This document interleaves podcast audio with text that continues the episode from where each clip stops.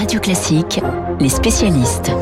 7h39 sur Radio Classique, les spécialistes avec messieurs François Geffrier et Bruno Kras, l'économie et le cinéma. On va débuter avec vous François. Vous avez choisi de nous parler de foot ce matin. Alors un gros match se joue en ce moment. Il ne s'agit pas d'un OM-PSG ni d'un France-Allemagne, mais d'une rencontre au sommet entre la FIFA d'un côté et l'UEFA. Oui, la Fédération internationale de foot, 211 nations, et la Fédération européenne, l'UEFA, 55 membres. La première, c'est celle qui organise la Coupe du Monde. La seconde, à la main sur l'Euro de football et la Ligue des Champions. C'est une bataille énorme qui s'est engagée depuis que le patron de la FIFA, Gianni Fantino, a dit vouloir mettre en place une Coupe du Monde tous les deux ans. Aujourd'hui, c'est tous les quatre ans. En modifiant tout le calendrier, resserrer les matchs de qualification en une seule période de sept matchs sur un seul mois, là où aujourd'hui les qualifs, comme on dit, c'est une épopée interminable. Le but affiché, c'est, je cite, le développement du football. Bon, c'est vrai que ce sport est, est terriblement marginal ou très très peu médiatisé. Je plaisante évidemment, c'était une une feinte de frappe. Alors en face, l'UEFA freine autant qu'elle peut, car elle est persuadée d'y perdre, même si une Coupe du Monde tous les deux ans amènerait logiquement un euro de football tous les deux ans. Vous savez ce qu'on fait dans le lobbying quand on veut s'attaquer publiquement à un projet? Eh bien, on commande tout simplement une étude euh, qui va dans votre sens. C'est ce qu'a fait l'UEFA, étude publiée hier par une agence anglaise. Elle chiffre les pertes potentielles pour les fédérations de foot euh, du continent européen, 3 milliards d'euros par rapport au système actuel, c'est à dire notamment sur le site du Monde. Alors entre la, la FIFA et l'UEFA, l'arbitre Geffrier attribue le but à qui? Alors là, on aimerait euh, encore mieux que l'arbitrage vidéo hein, pour savoir, puisqu'on est dans le, le, domaine du business fiction, on se projette sur le futur, sur des scénarios à beaucoup trop d'inconnus pour en être euh, pour en être certain. Ce qu'on peut dire, c'est que le projet de la FIFA joue un peu trop perso. Dommage pour un sport collectif, une Coupe du Monde ça écrase tout sur son passage. Vous ramassez l'attention médiatique, les sponsors, les droits télé, les retombées pour le tourisme et les transports, au détriment donc des autres grands événements. Au hasard, la Ligue des Nations, compétition que l'UEFA vient de créer, qui est déjà vue euh, comme une machine à cash sans grand intérêt sportif. Mais Je aussi, confirme, sans grand intérêt même sportif. si la France l'a gagné, tant mieux. Mais aussi au détriment bah, des compétitions féminines, qui sont placées aujourd'hui en décalé pour capter un peu d'attention, et tout simplement bah, le Tour de France ou encore les Jeux Olympiques. On n'est pas sûr non plus qu'en rassemblant les qualifications sur quelques semaines, on arrive à faire le plein en termes de billetterie. Le Stade de France est déjà suffisamment compliqué à remplir aujourd'hui.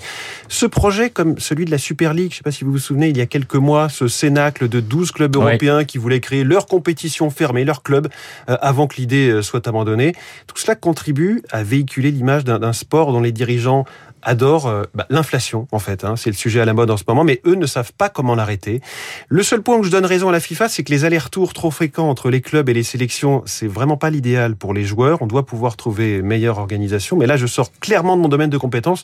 Je vais donc me rasseoir sur le banc de touche. François Geffrier, l'économie et le foot. Après les stades, eh bien, nous allons passer aux salles obscures. Le monsieur cinéma de Radio Classique est avec nous, euh, comme tous les mercredis. Bruno, pour nous parler, hein, Bruno Kras, pour nous parler des sorties d'aujourd'hui. On débute, Bruno, avec Illusion perdue de Xavier euh, Giannoli. Illusion perdue, c'est un roman de Balzac à la base. Absolument. Dans les années 1840, c'est l'histoire, euh, maintenant que les gens la connaissent, de Lucien de Rubempré, qui va quitter son Angoulême natal où il est imprimeur pour conquérir Paris. Alors il va se retrouver dans un Paris fait de faux semblants, de corruption, de trahison, où tout est dominé par l'argent. Balzac, c'était une époque où il a, il a vu que le capitalisme arrivait et où la société était en train de changer. Donc dans le film de Giannoli, qui est un vieux projet, il adorait Balzac quand il était jeune, il y a tout. Tout y est, euh, l'histoire euh, du journalisme euh, pourri entre guillemets, chacun achète l'autre. Dès que vous faites un article sur un livre, si vous êtes payé mieux qu'un autre, vous allez faire un mauvais article ou un bon article. Pareil pour les spectacles de théâtre, il y a une claque dirigé par Stevenin.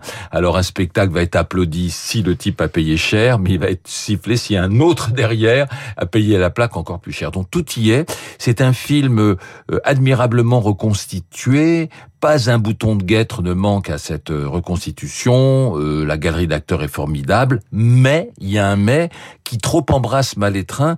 Moi, je trouve que Giannoli, pour lequel j'ai une grande admiration, est un peu passé à côté, peut-être parce que le film est trop touffu. Il y a une voix off de Xavier Dolan qui d'ailleurs est remarquable. Mais il y a quelque chose qui fonctionne pas. Il y a un élan qui manque. Ça tourne un peu en rond. Alors, avis mitigé, on l'aura compris de, de Bruno. C'est vrai que la distribution est quand même alléchante. Benjamin Voisin, Vincent Lacoste, Cécile de France et le regretté, vous, le disiez, hein, Jean-François Stévin qui nous a quittés en, en, juillet dernier. En revanche, coup de cœur pour deux films, Bruno, First Cow et Le Petit Trésor, euh, Le Trésor du Petit Nicolas. First Cow, c'est un film américain qui se passe dans l'Oregon euh, au 19e siècle, dans un milieu de trappeurs et d'aventuriers un peu sordides. Et c'est l'histoire d'amitié entre un ancien cuisinier un chinois qui vont, c'est fou comme histoire, ça, ça a l'air un peu simpliste comme ça, qui vont inventer une sorte de cookie en allant traire la vache en, cachette d'un d'un grand d'un grand patron. Il va y avoir un suspense intolérable à cause de ça, mais c'est un film formidable, magnifiquement filmé, un poème visuel, c'est superbe. Il faut pas rater ce petit film qui a eu le prix du jury à Deauville. Et puis le trésor du petit Nicolas, c'est Julien Rapneau, le fils de Rapneau, qui s'y est collé. C'est le meilleur de la série des trois. C'est plein de tendresse, plein de joliesse sur l'amitié. Il y a Jean-Paul Rouve et, Audrey Lamy qui sont inénarrables en parents du petit Nicolas. Ilan de Brabant qui joue. Voilà, c'est vraiment un film à voir en famille, qui est beau. Moi, j'ai eu ma, ma, ma, larme à l'œil Mais la fin. moi, j'ai toujours du mal d'aller voir des films euh, tirés soit d'une bande dessinée, soit d'un d'un livre vrai. dessiné. Je me vrai, souviens d'une réflexion. Goscinny. Tu sais, il y a une réflexion d'un petit garçon qui m'avait marqué. Euh, on est allé voir un Astérix et, au cinéma et il avait dit ah oui mais c'est pas la même voix que dans le livre. Et j'ai trouvé ça très très joli.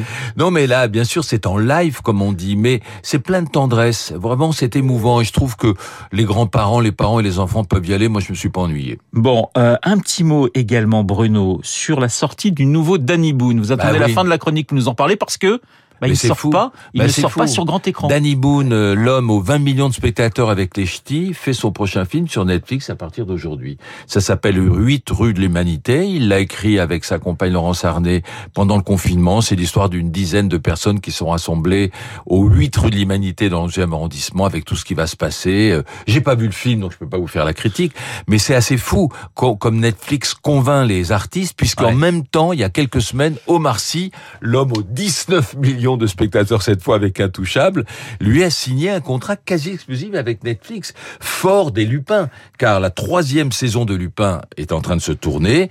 Euh, euh, Omar Sy est une star aux États-Unis, ça n'empêche pas qu'il fera des films en France, mais voilà, Netflix deux fois, 213 millions d'abonnés Netflix Oui. à ce jour. Alors François, je vous laisse le choix, Illusion perdue, First Co ou Le Trésor du Petit Nicolas? Le premier, je pense que c'est effectivement une fresque historique assez sympa à voir. Bon, Illusion perdue. Eh bien, écoutez, moi j'irai voir First Co de mon côté et puis on se fera la critique tous les deux. Merci messieurs les spécialistes avec François Geffrier et Bruno Kras. Dans un instant, le journal imprévisible de Marc Bourreau. Gros plan ce matin sur les prix du carburant, mais avec le journal imprévisible, retour sur l'année 1973 et le premier choc pétrolier. Marc Bourreau dans deux petits...